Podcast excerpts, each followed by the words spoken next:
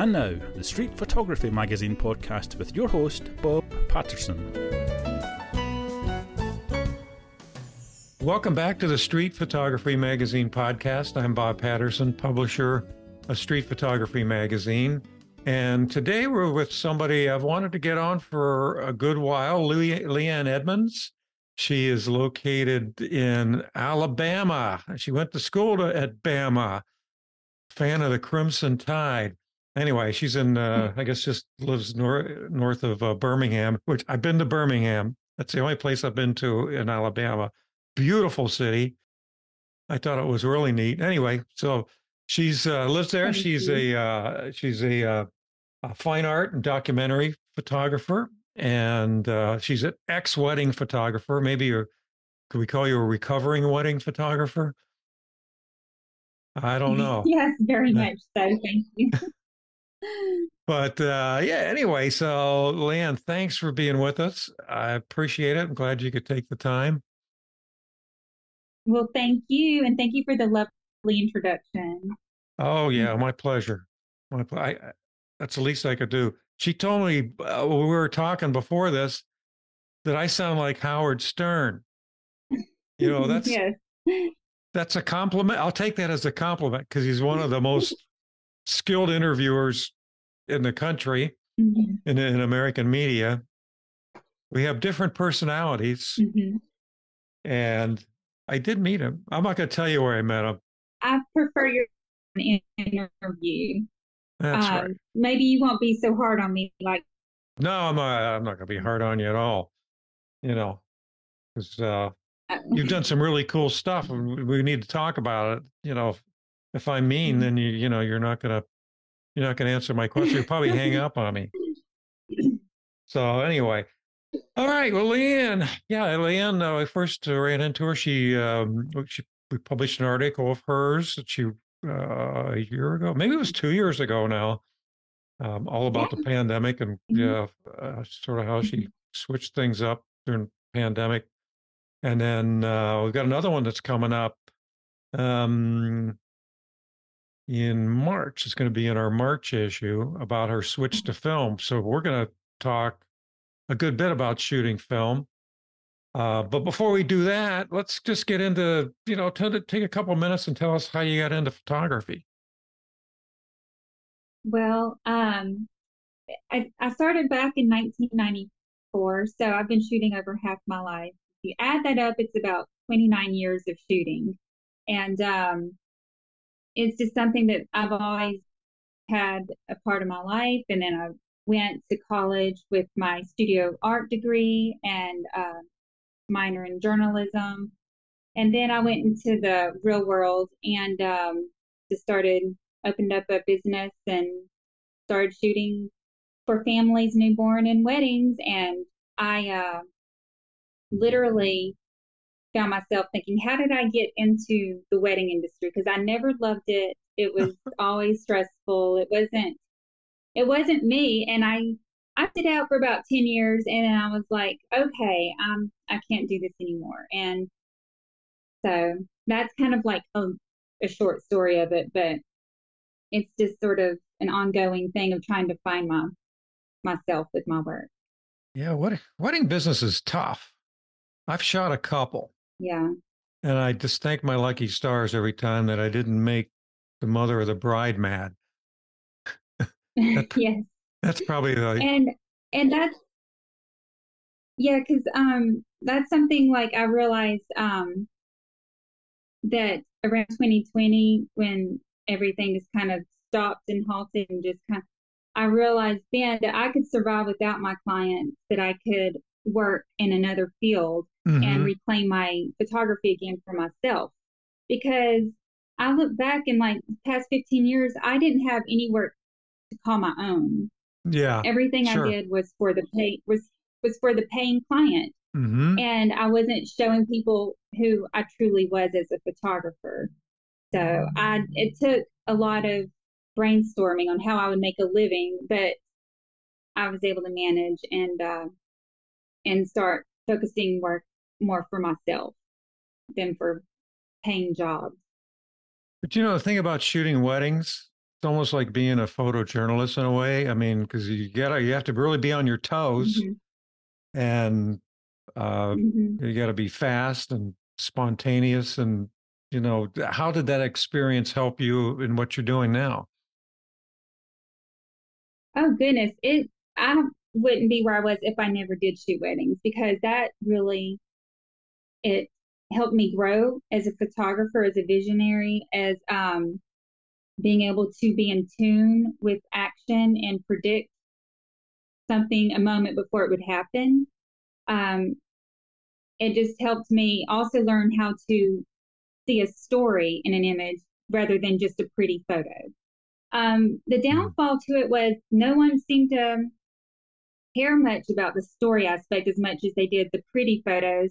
And it was just disheartening for me because I had all this great work that I thought was valuable for the story, but yet they were wanting formals and they were wanting uh, pretty, I don't know, just stuff that was kind of superficial for me.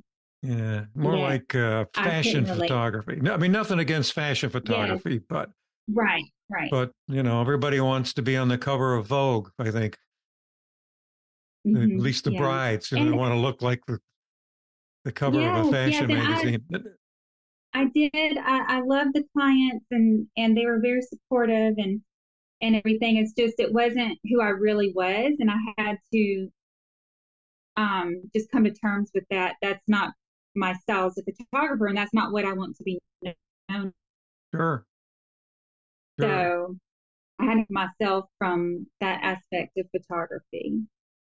So, and I removed all the work on my website. I yeah. So who are you? Should I ask that? Who or are you still you still in the discovery page I as a photographer? Oh no. I think I think what I am is I had to circle back to my beginning years as a photographer to mm-hmm. really because mm-hmm. I feel like as, if you're a new photographer, I think that's when you're at your purest state. Yeah. When you're learning because you're not in, you're not influenced by money you're not influenced by clients or by what's popular. You just shoot for you. And so i think i had to go back to the beginning uh, stages of my photography. And that's why i think film is so important for me to to return to because to me that is sort of where it all began. So when you yeah when you back went back to film did that kind of trigger your mindset from the old days when you first started to shoot and all you had was film? Oh, absolutely. Yes. And I couldn't believe, um, you know, just shooting film again because it was like I had to go back to the basics, like a beginner photographer. Yeah. I do love how shooting film really brought out my weaknesses. It's not like I could just cover it over with editing. Uh, yeah, good point. Good point. Did, did you burn up a lot of film in the process? Or use up you a lot of film? Actually, I've become a I've become a very stingy picture taker. I don't take a picture when I'm shooting film unless it truly, truly moves me. And I learned that's another thing I learned about myself was I was just too quick to shoot because it was there. It was readily available. It was convenient. But mm-hmm. now when I have my film camera, I can hold it for an hour or so before I, I really would say, okay, that's an image I want to take. It makes me more selective. Yeah, that's that's quite a shift. Because you know, pixels are free, so just you know, bang, bang, mm-hmm. bang, take a few. If you don't like right. them, so what? But right. you know, you've only got 36 on that roll, and how many rolls would you mm-hmm. have with you? Not all that many. Right. And yeah. Yeah. I uh, I, I haven't shot film in probably about a year. I've got a bunch of rolls in a drawer here, and uh, I felt funny going out with it. I felt mm-hmm. limited, and it's probably a good thing actually. Limitations right. always seem to be. Yes, I recently wrote about that because limitations is what helped me grow, and I think I've grown since I started shooting film, and it's helped me with my digital photography. Yeah. Um. So, like, it's not like I'm hating on digital photography it's mm-hmm. just that I feel like I need film to grow in the digital world because yeah. it keeps you balanced. So um, because I saw an ad. Oh yeah, go ahead. No, no, no. Keep going. I, uh, I, will ask you. Oh, okay. You're done making your point. You're fine. I think. Yeah, I think there's a delay. That's why I'm probably butting in. Um, but I saw an ad that really kind of made me almost angry about a camera gear, and it said um, a camera so smart it almost takes the picture for you, and I'm like, I just don't know how I feel about that. you know? Well, like it doesn't. Your mind becomes numb. Yeah. Yeah. Yeah. Just ignore the advertising. so when you're um, just for your personal work, what would you say you're doing percentage wise film to digital like 60 40 50 50 um, right now, all my personal work is strictly film. Yeah. My digital is still for my for my commissioned work, um, because that also gives me separation from my work.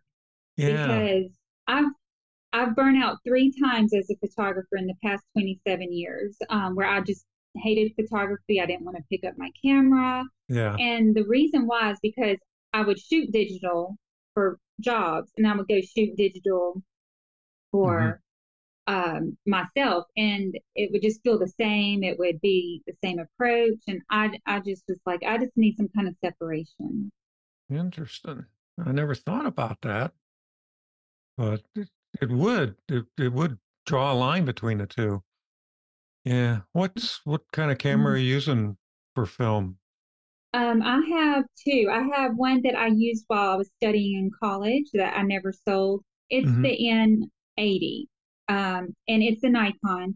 And I love this camera because it shoots just like my DSLR. It, mm-hmm. All my lenses I use on my DSLR. Oh, okay. Um, so I don't have to buy new glass. It's it's very interchangeable.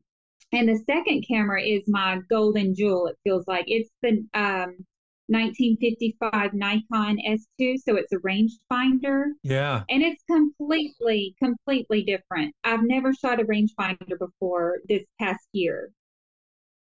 And it was like I was, I felt like a new photographer, like a new beginner photographer. I was like so frustrated with it. I, I couldn't shoot with it. It was very, yeah foreign for me. And I like that feeling though. I like feeling like I didn't know what I was doing because I was falling asleep behind my other gear because I'd shot it for so long. Yeah. So I needed that reawakening.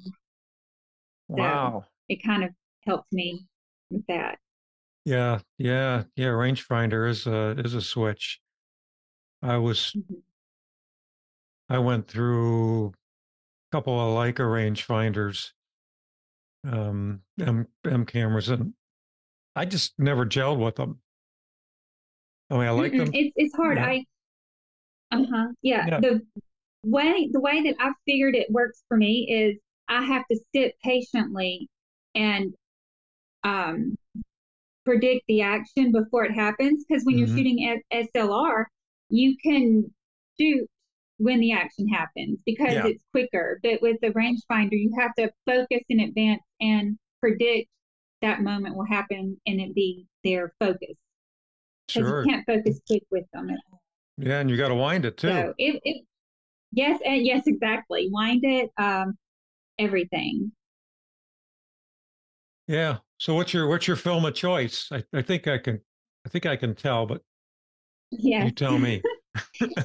yes, it's it's um well, I originally started out in film like I love the Kodak, the Tri-X, T-Max, and Tri-X 400 mm-hmm. speeds, and I do love the Ilford 3200. But um, my main overall was probably the HP5 Plus, which is an Ilford black and white film, mm-hmm. and I've always used black and white. Um, I started out with black and white film back in the 90s, and my work is always reverted back to the black and white. Um, even with digital, I, I still see in black and white. So, and people, yes, that's that's that's, that's the FP4, yeah. mm-hmm. We yes. have a video connection a here, so yeah, yes. I've, hey, I've got mine right here. oh, you got a whole package of it. Yes. Yes, and that's another thing. Film is so expensive now that oh. to me, shooting film is like a, a commitment. It's like an investment. It has value. It it adds value to my photography. Whereas digital, I don't have to commit to the ISO. I don't have to commit to, you know, it's like I just kind of don't have. I don't feel as much value when I shoot digital as I do film. For me personally, mm-hmm. it's I the mindset because of the yeah. I'd like to take a quick break to thank the Street Photography Magazine subscribers for your support. We couldn't do this without you. You may have noticed that we don't sell advertising or sponsorships in the podcast or inside Street Photography Magazine itself. And that's because we want to be completely objective about the work we publish and the services and gear that we cover. Our only constituent is you, our listeners and readers. So if you like what we're doing, you can support the show by subscribing to Street Photography Magazine. It's only 375 per month with a 1-year subscription, per month with a 1-year subscription, and you can do it by visiting streetphotographymagazine.com slash subscribe. And now back to the show. I've got a question for you. I just uh I read something that you had in um uh, on photo.com on um mm-hmm. oh what do they call it? Uh, all about photo on photo.com anyway. Yes yes. Uh-huh. yeah.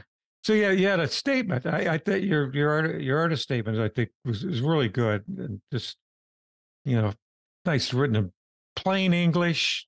Makes a lot of sense. A lot of artist statements they're hard to make sense of. Mm. but you said something that really stuck me. It said uh now, the act of shooting is more important than the image. And you're kind of motivated by the energy you're given at the moment. I don't know if you recall writing that.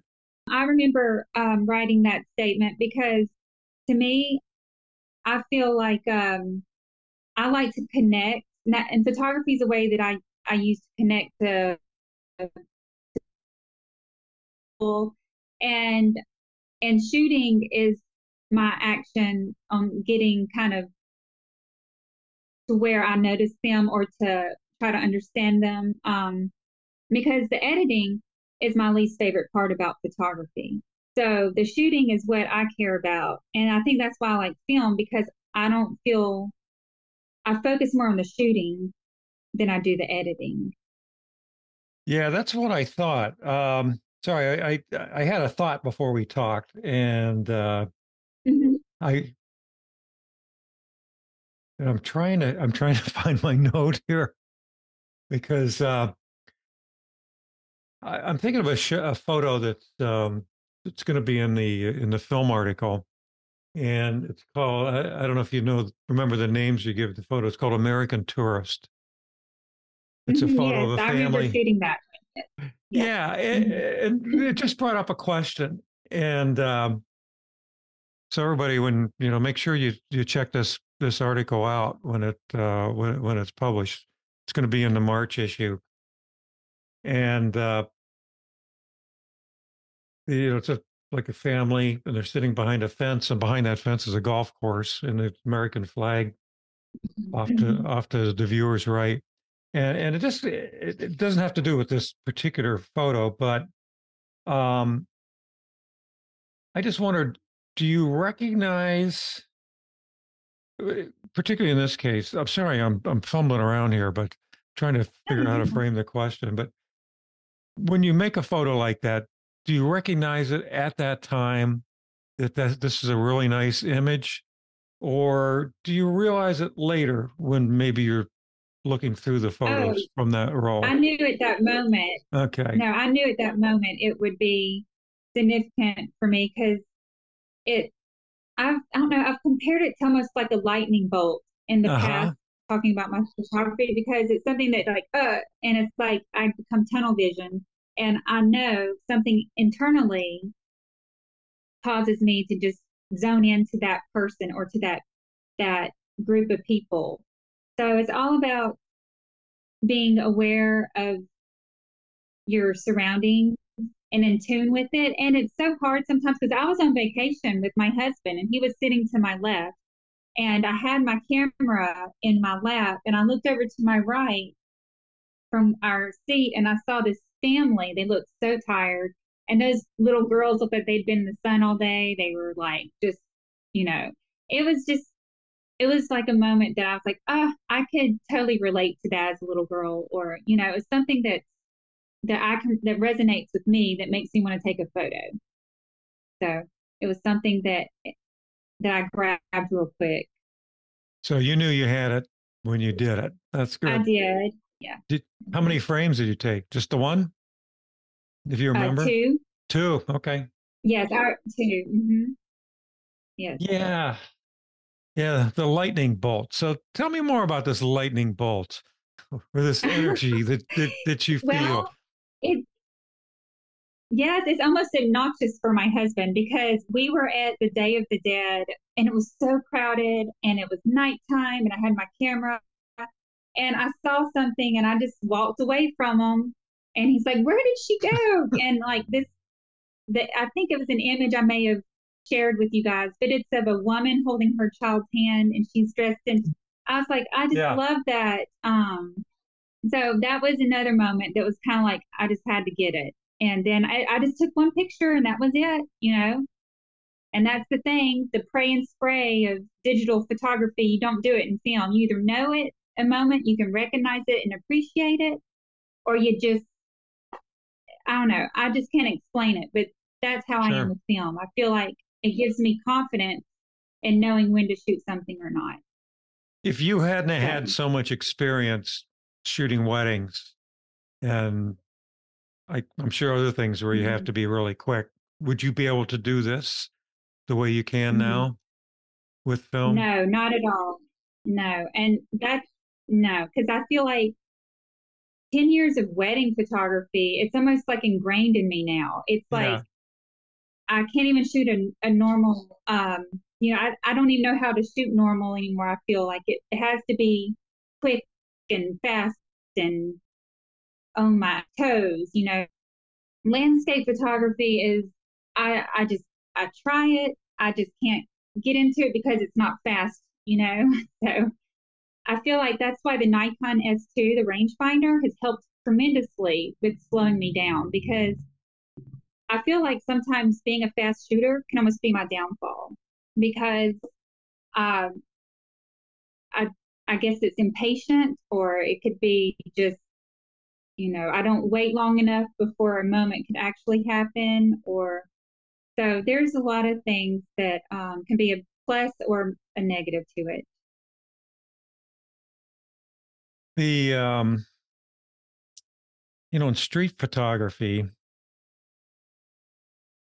you know, we talk a lot about shooting in urban environments, um, you know, capturing the moment, spontaneous moments, candid moments mm-hmm. most of the time in urban environments. And you, you don't live in one. Um, but you're still, you know, I see in your work, you're just, you, you are capturing moments. And mm-hmm. um, my theory is that can happen anywhere. You don't have to be on the streets of Manhattan to to capture real life.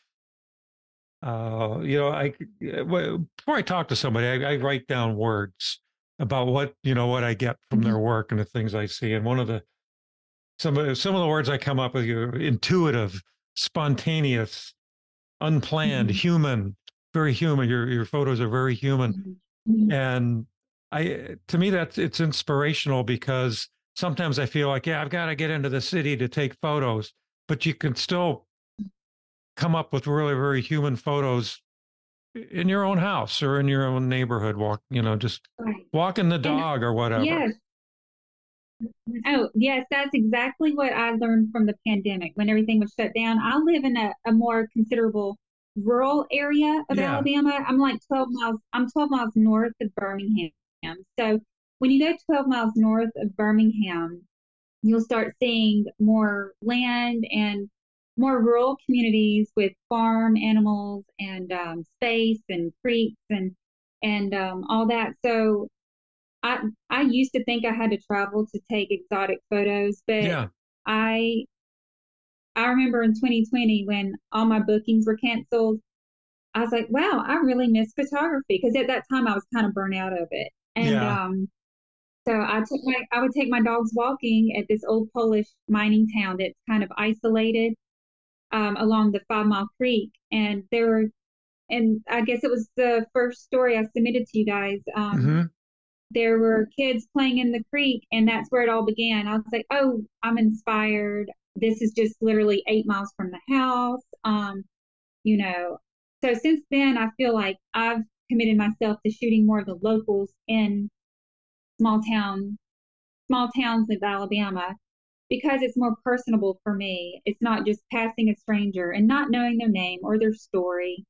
Because when I photograph someone, I'm I'm curious about them. I want to know, you know, a little mm-hmm. bit about them. I just don't want to take someone walking down the street and not have that connection.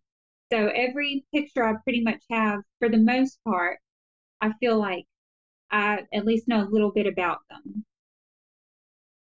Yeah, you know, I look at a lot of photos. I mean, probably more than most people. And a lot of times I can tell if there's a, a connection. I, am glad you used that word. There's a connection. See, a mm-hmm. lot of, a lot of what I call people walking down the street photos, you know, mm-hmm. picture yeah. people walking down the street.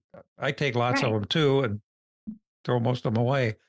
But when there is a photo with a connection, you can feel it. Mm-hmm. And I see that. I see that in your work. And how, how do you connect with somebody you don't really know? Just because you're That's interested? That's a big question because, yeah. right, I feel the camera is my tool to approach somebody because I am naturally reserved and shy when when I'm just out without my camera. Mm-hmm. And I love talking to people. Um, it's kind of intimidating at first, but most of the time when I approach them, I don't just, hey, can I take your photo? I want to know something about them. And then after we talk a little bit, that's when I want my camera to be invisible. That's basically my goal when I shoot. I, I don't want people to recognize me with the camera. I want them to recognize just me, you know, mm-hmm. and the camera be just a part of who I am. Yeah. So how do you do that, so, especially if you're gonna carrying a big SLR? yes. Oh, yes. That's another thing. That rangefinder is so. Le- I feel like it's so much less intimidating that yeah. people are more likely to let me take a photo with the smaller camera than a huge. Because I don't know. I feel like so many people are so suspicious now because there's no privacy, and then photographers yeah. are really literally everywhere, and so you have to read their energy before you can because a lot of times people are closed off um, thinking well what do you want or but I, that's another advantage i feel like shooting in my small town people start recognizing you they they know mm-hmm. who you are they'll know someone you know and it's like a trust automatic trust so i think that's why i do better shooting in small towns than i do bigger cities yeah i guess you're the energy is different yeah Mm-hmm. You're probably used to that too, because when you go to a wedding as a guest, there's always a photographer, mm-hmm. and you just don't pay attention to them. You know, they're there. Mm-hmm. You know, they're not getting in your way, mm-hmm. and um, and it's nice being in a situation either on the street or if you're doing a project where the people are comfortable with you, so they're not don't even pay attention to what you're doing. Mm-hmm. Mm-hmm. And right. uh, and I, I do. I love being invisible. Yeah. Yeah, me too. Me too. Some guys I talk to, they're like, "Well, I'm six foot four, and I have a hard time being invisible." You mentioned technology. I was like, yes, that that is definitely another reason. It brought back to my my the way my mind works, how I kind of make sense of things. But that's another reason I have deleted accidentally or just through years and years of not backing up my images. I've lost so many images Ooh. that my negatives from 20 years ago in a folder are still intact, but my digital images over time they get corrupted, they get so that's another reason it's important to have a hard copy of your work, whether it be print or negative, because yeah. people don't print or you know, it's just like you it's important because technology is always changing. Yeah, I just finally broke down and bought a photo printer. I put it off for years. Mm-hmm. I would, if, when I wanted to print something, I'd send it to a lab. And mm-hmm. so I finally did it. I guess it was kind of a Christmas present. Only I bought it. But anyway, and when I when I see those photos come out, it's like they're real. I mean, until they're mm-hmm. on a piece of paper, they're just not real. At least in my head. Right. And you made a good point, Bob, because because I recently was speaking to someone, I was like, you know, is photography even real anymore, or is it an idea that people look at on hmm. screens mm. all the time? Yes. It's it's just pixels, you know. Um it's and you can't they don't exist outside of your computer. Images don't. Yeah. So that's another thing. I like I like tangible images, whether it be printing my digital work or having a, a hard negative for from my camera on film. Yeah, yeah. And uh, you know, I'm saying this and I'm in the business of, of a digital magazine, but there's just no comparison. That's I think that's why I like mm-hmm. photo books so much. Is you know, it's nice to mm-hmm. have it have it in your hand. But th- this brings up another question about your, I guess, your workflow, uh, your your film workflow. Um, obviously, you're shooting film, black and white. How do you, what do you do from there once you've captured it? I mean, do you do you process the film yourself, or are you sending it to a lab and having it scanned? Are you are you printing in the dark room you know so what, what do you do yeah. from like like the the photo we talked about about the family uh, yes on the beach or... so so okay this is my this is my second time uh, to return to film i returned to film uh, back in 2010 and i had my own dark room mm-hmm. and uh, rented from a photographer in downtown and there i would print and develop my work but in 2012, I believe um, something happened with maybe they got out of they sold the space, mm-hmm. so I mm-hmm. no longer had a place to to develop or print. And at that time, I don't think there were any labs, so I just stopped shooting film. Yeah. And then I literally fast forward, I guess now to you know to 2021, 2022, and I was wanting to get back into film, but I was like, oh, it's gonna be I just don't have a place to do all that. But luckily, there is a photo lab that just opened up in Birmingham called Electra Film Lab, and um, they're the only film lab in Birmingham. So if they decide to close down, I I guess I'm going to have to just get my old reels and photo uh, yeah reels and everything back because I do like the developing process. It's just the convenience and everything. I just I'm not set up for that at my home. So they what do they they develop the film and then do yes, they do they scan they it? Develop, uh, they they don't scan my images. I use a Plus Tech A100 to oh. scan my work. Um, mm. So I and it does really it does really good work. Um, I'm still learning how to um, use some, you know, like the curves and then like tweaking it a little bit. But for the most part, I don't have to do anything. I just scan it and save it if I want to save it digitally. Uh, so, and I think you can scan up to maybe 13 megabytes or get, I'm sorry, see, I'm, I should know these terms, but high res, you can, yeah. Can, you know, scan large. Sure.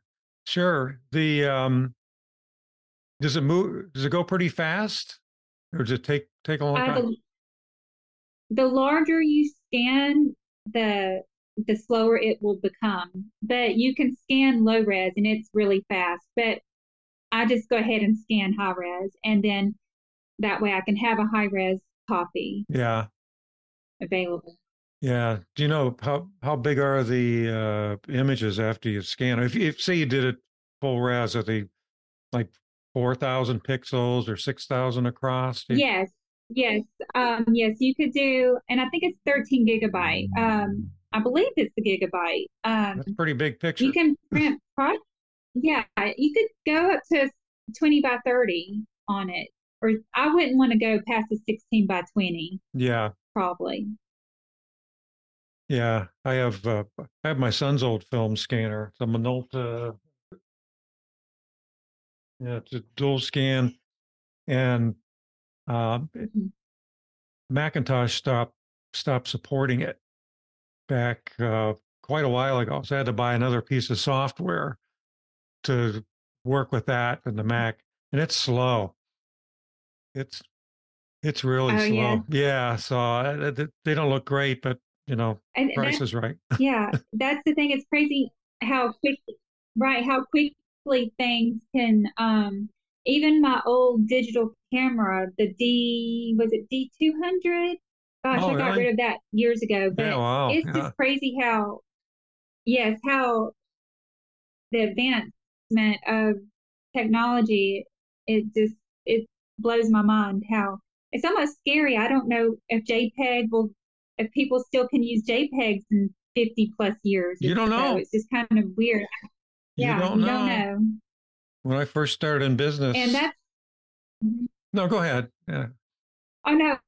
Yeah, no, I was going to tell you, and that's one reason um, my work, even though I feel like with me, I, I, like to say I shoot for the future. I don't shoot for now mm-hmm. um, because I want to shoot for future generations um, humanity on everyday life um, more so than I would want to just take what's popular and um, and what is con you know conceived as mainstream or and that's another reason why I quit booking clients as much because my work isn't popular. It's it, it's not perfect. It's not um desirable. They don't, you know, they want they're scared of, of reality. They want something, um, you know, it, that, that's just reality, I guess.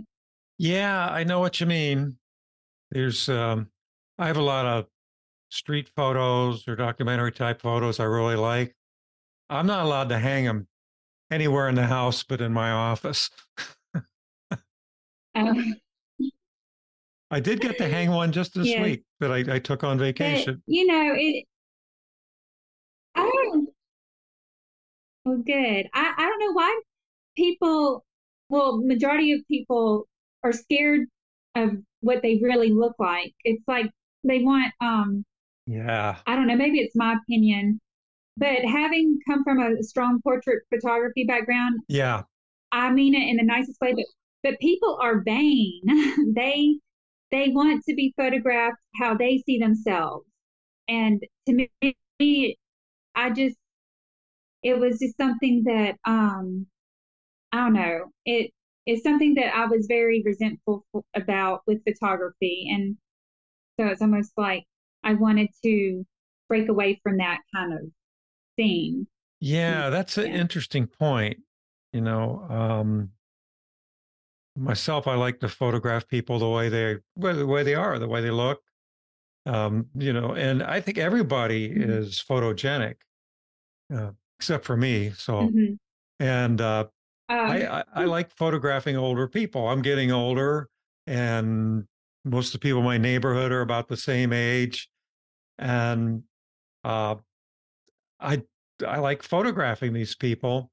And then they always look at it and go, "Oh, I look so old." Well, you know, you're 75, and don't you want photographs of yourself throughout your entire mm-hmm. life? You know, I'm not going to, I don't know how to do retouching, and I'm not going to learn how. Yes, it's so crazy. And I have to say, it's because I had to make a living as a photographer. And um, so I yeah. had to make people look their best, you know, give them what they want to see because yeah. that's what they pay good money for. Um, but when I didn't have yeah. to do it anymore, I'm not to do it. It's just kind of funny how I got my freedom back as a photographer. It almost makes me think of how how much control do photographers really have when you're being commissioned for work. And um and I just mm-hmm. feel like I wanted to reclaim my craft. I wanted to be known for something more than just pretty photos. And that's why I got rid of all the pretty photos, all the expected post stuff. And it was just I don't want to say it was cheesy, but it was just something that I didn't have. I don't feel like it had much substance, and I did. It did not have. It didn't hold my attention long. It was just something I looked at it and then I forgot about it. When you do mm-hmm. portraits, do you not even pose people?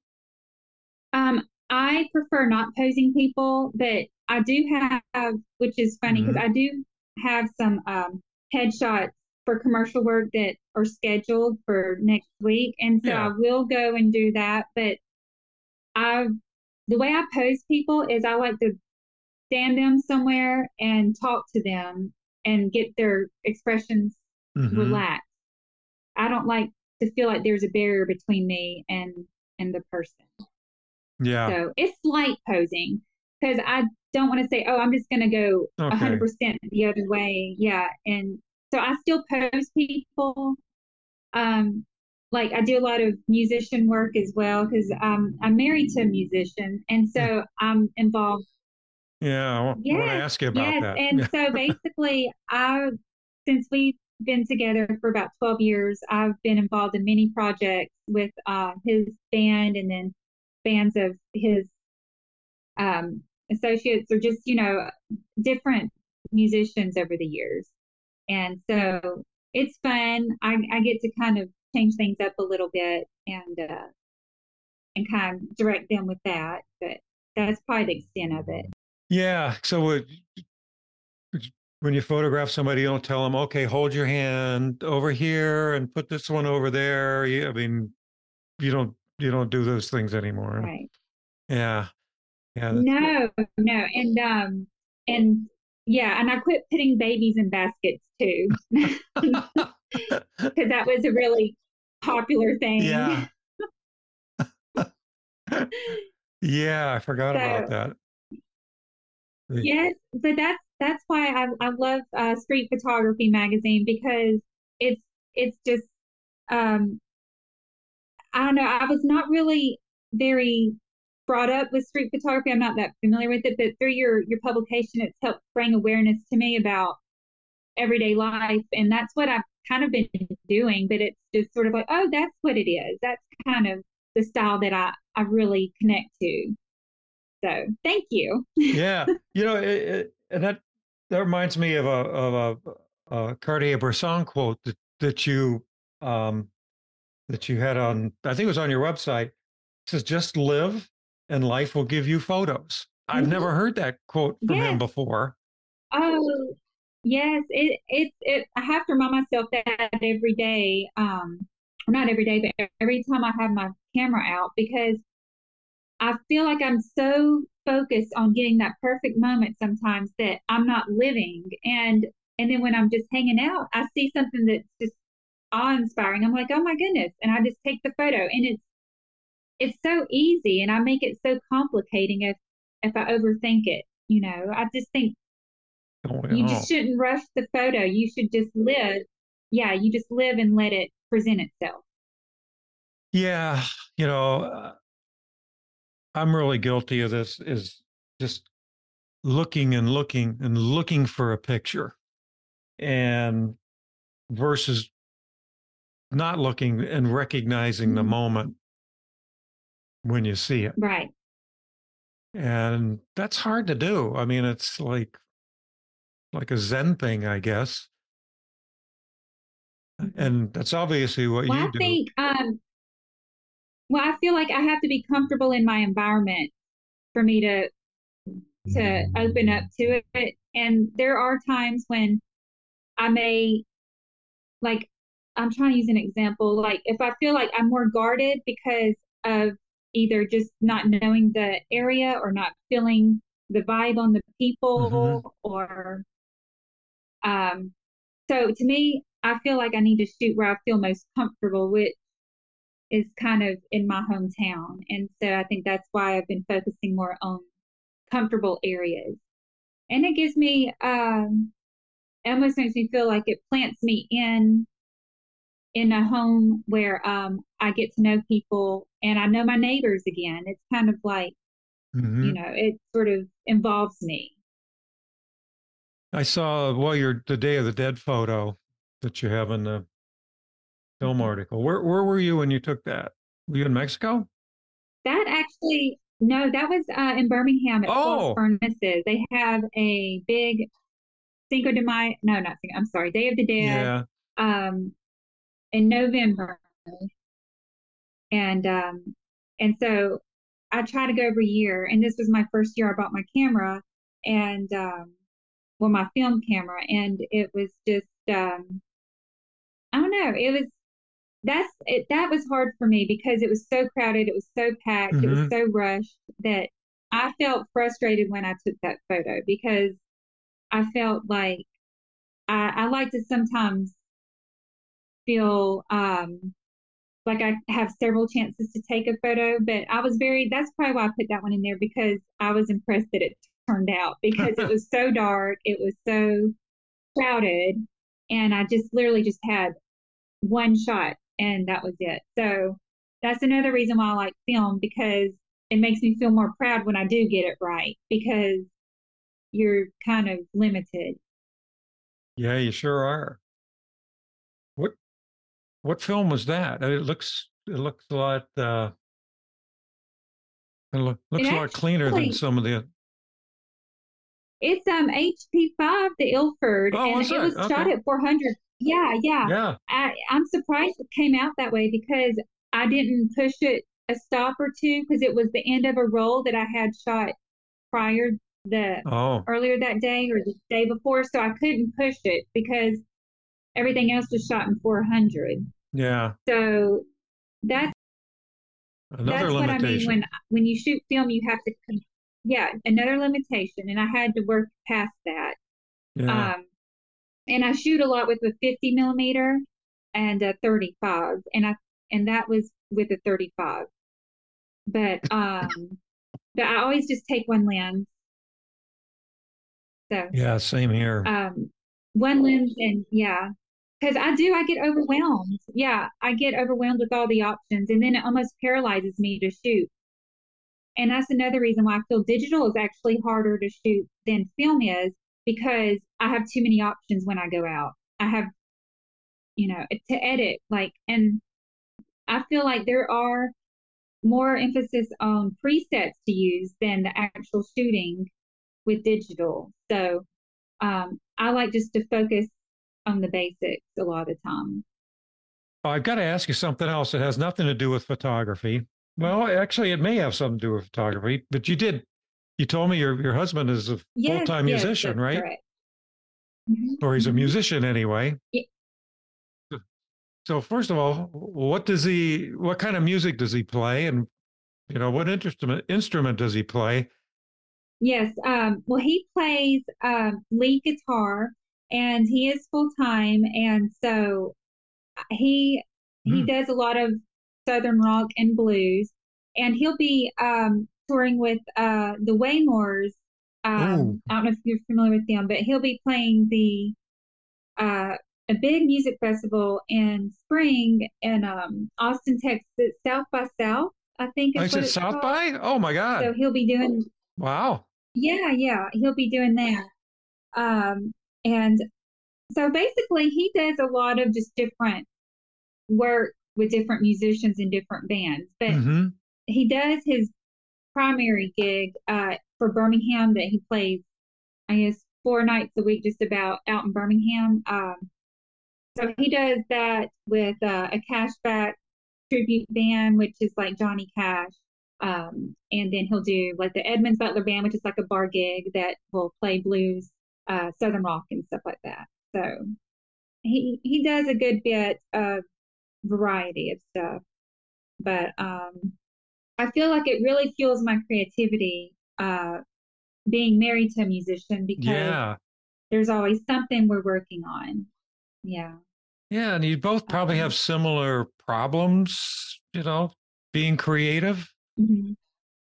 Do you? I mean, yes, we all we both yes because um, he'll get tired of playing the same stuff over and over, and I'll get tired of shooting the same stuff over and over. Yeah. So basically, being a creative, I've learned being a creative. It's we're intelligent. We have to be, I don't know, challenged. We have to yeah grow. We have to, you know, and I think everyone that's a creative can kind of relate to that. because if you just do the same stuff all the time, it, you just that's how you get burnt out. And um, so keeping ourselves motivated in our work is constantly involves changing. I feel a lot of times. Yeah, yeah. Does he tour a lot? No, he tours. Um, gosh, well, he he pretty much. I would say a couple times a year he'll go do something, and mm-hmm. in a way, I don't know if he would want to tour full time because on the road all the time that would be probably just a lot of I don't know, probably hard. And but for me, I feel like when he tours, it's probably just a couple weeks here or there. Yeah. Um, he went with uh, Sugarcane Jane. Gosh, I guess it was a couple years ago.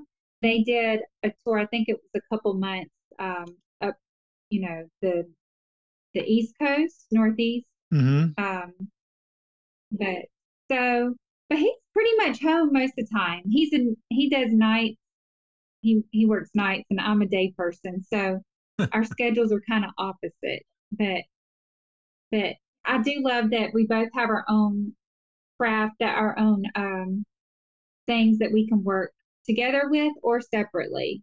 Hmm. What kind of things do you do together? You know, kind of Um, I do a lot of their album design stuff. So mm-hmm. if they have something they come up with, um, done um, a couple albums that he's been on, like um, the Sugarcane Jane and Bucket Fillers album cover, and then the Edmonds Butler band cover that they had, and um, he worked on some stuff with Stephen Padilla, so I, I did their album cover, and then um, Adam Hood, he had a CD that I did his cover art on. Um, so yeah, I mean, it's just a handful of stuff, and I think it's great that he's surrounded by creatives that um, it helps involve me as well. And I think that's important because I enjoy working with other creatives.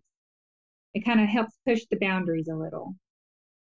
Yeah, a friend of mine who actually we featured last last year in a magazine, uh, Jeremy Stevens, is uh, he's a photographer and he photographs uh, bluegrass. Oh, and oh yes, yeah, he's a he's photographs the seldom seen and he we have a lot of bluegrass festivals here mm-hmm. in Virginia, so he's he's photographing those throughout the summer, you know, the festival season, and he gets a lot out of it, and yes, really I, sharpens his skills. I, yeah, because I um those images stood out to me because they were relatable. They were uh black. Were were they black and white images? Yeah, mostly. Yeah. Yeah, because I liked his work uh, when I saw it. It was um, and that's something um, people tend to photograph what either they're comfortable or they're interested in, and I think that's the secret to photography is photograph things that you're passionate about, and your work will speak for itself. Yeah. Um. So I feel I feel like that's what I had to let go because I was I wasn't growing in my work because I was shooting stuff that I wasn't passionate about. And I don't feel like I truly grew in my work as a photographer until I um, let go of the money issue of photography and kind of focused more on just the art of photography. So I'm a terrible business person. I would not advise anyone that wants to do photography full time to life because um, I'm in it for photography and not the money. You know, I mean, a lot of people make their living doing it. You know, God bless them. But uh, mm-hmm. you know, when you do mm-hmm. something mm-hmm. as a job, it becomes a job, and sometimes job, mm-hmm. you know, they call it work for a reason, right? not yes. not always. Yes, and that it did. That is fun. Yeah. Yeah, I just feel like in the grand scheme of things, um, and looking back on everything we talked about, I really feel it boils down to my relationship with photography mm-hmm. um, and keeping that alive.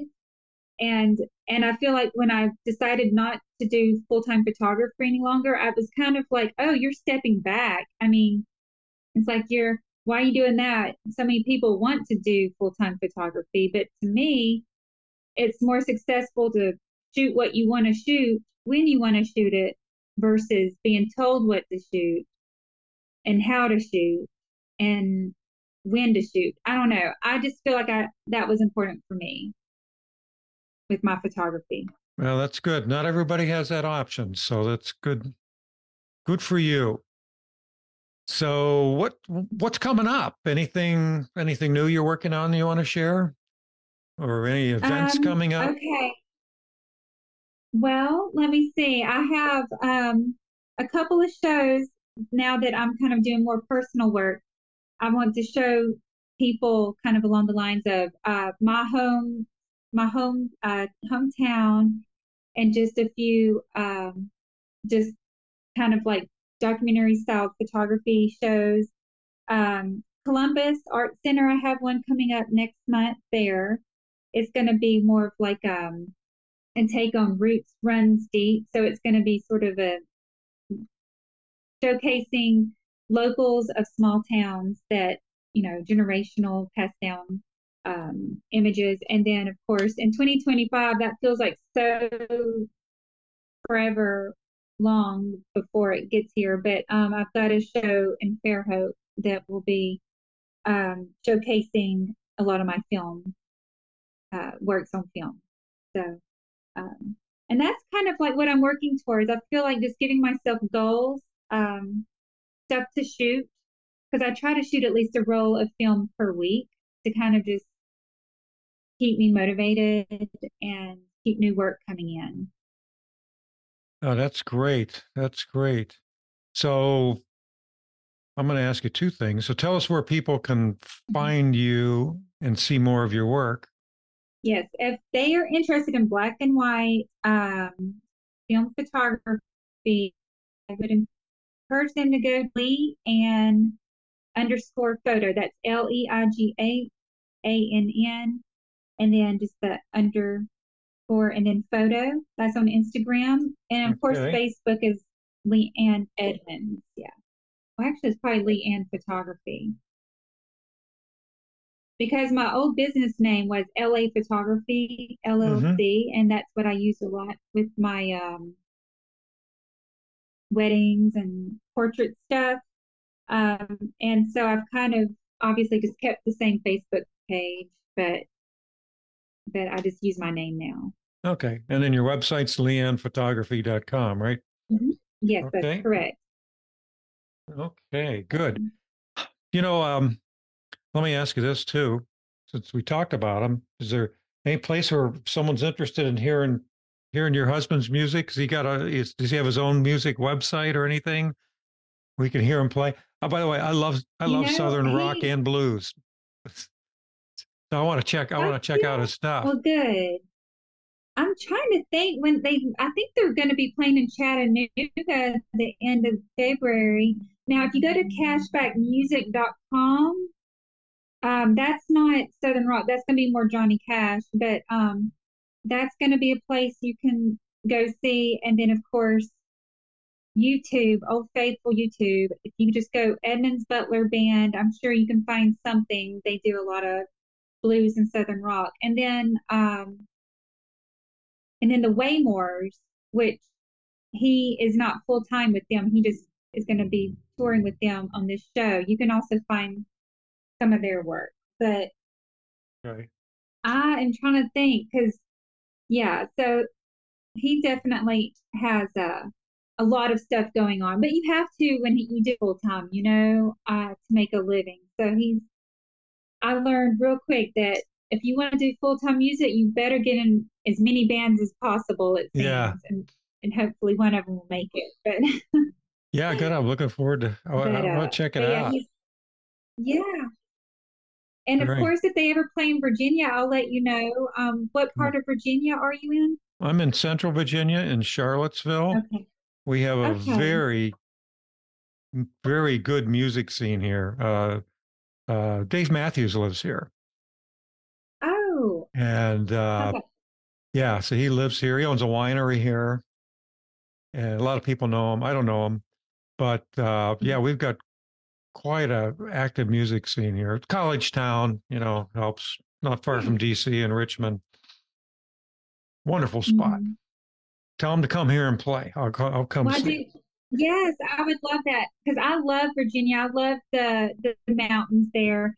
I, a long time ago, I had a photo shoot in um, Virginia. It was like not Blue Ridge. It was called Blue something. It was on West Virginia and Virginia state line. Um, okay. Um, but I just I fell in love with with the charm of of the region for sure. It's really really nice. Yeah, I live. We live right next to the Blue Ridge, or close. I you know, love, fifteen miles. Yeah, I love the mountains. Um, I prefer mountains over the ocean, just because of the hiking. I, I'm not much of a swimmer. I don't like water in my eyes. So yeah, I'm mountains any day. Well, we got the Appalachian Trail right here. Run mm-hmm, mm-hmm. runs right along the Blue Ridge. Come on up and hike it. I would love that. It's hard. Well, you're a runner, so you you can you can handle that anything. I don't know. Not if I have a huge backpack on on me, but um, yeah. yeah, I do a lot of trail running, so um, I would be up for the challenge for sure. Yeah, you'd like it. Our mountains aren't too high. All right. Well, thank you, Leanne. It was nice to finally meet you and uh, appreciate the time. Oh, you too. And well, thank you for showing interest in in my in my work. And yep, yep, I like it. Good stuff. And yes, I do appreciate you showing an interest, and of course, hopefully, um, definitely, I, I do look forward to being in touch and seeing your growth with your Street oh. Photography magazine as well. I think it's a great thing to have available for photographers uh, because it is a community of knowledge and it helps me uh, have a go-to place because um, street photography, at least in Alabama, I don't know many street photographers here, and I think it's important to kind of have something uh, help get the word out so that other photographers can show an interest in this genre of photography. Your thoughts about the show go a long way in helping us decide on the guests and the subjects that we include in each episode. So please take a few moments to write a review in Apple Podcasts or whatever service you use to stream your podcasts. It helps us know if we're on the right track and it helps others to find and enjoy the show. The editor of Street Photography magazine is Ashley Refo, and our audio engineer is Russell Boyd from Weebit Studios, found at weebitstudios.co.uk. I'm Bob Patterson, and this is the Street Photography Magazine podcast, a service of Street Photography Magazine.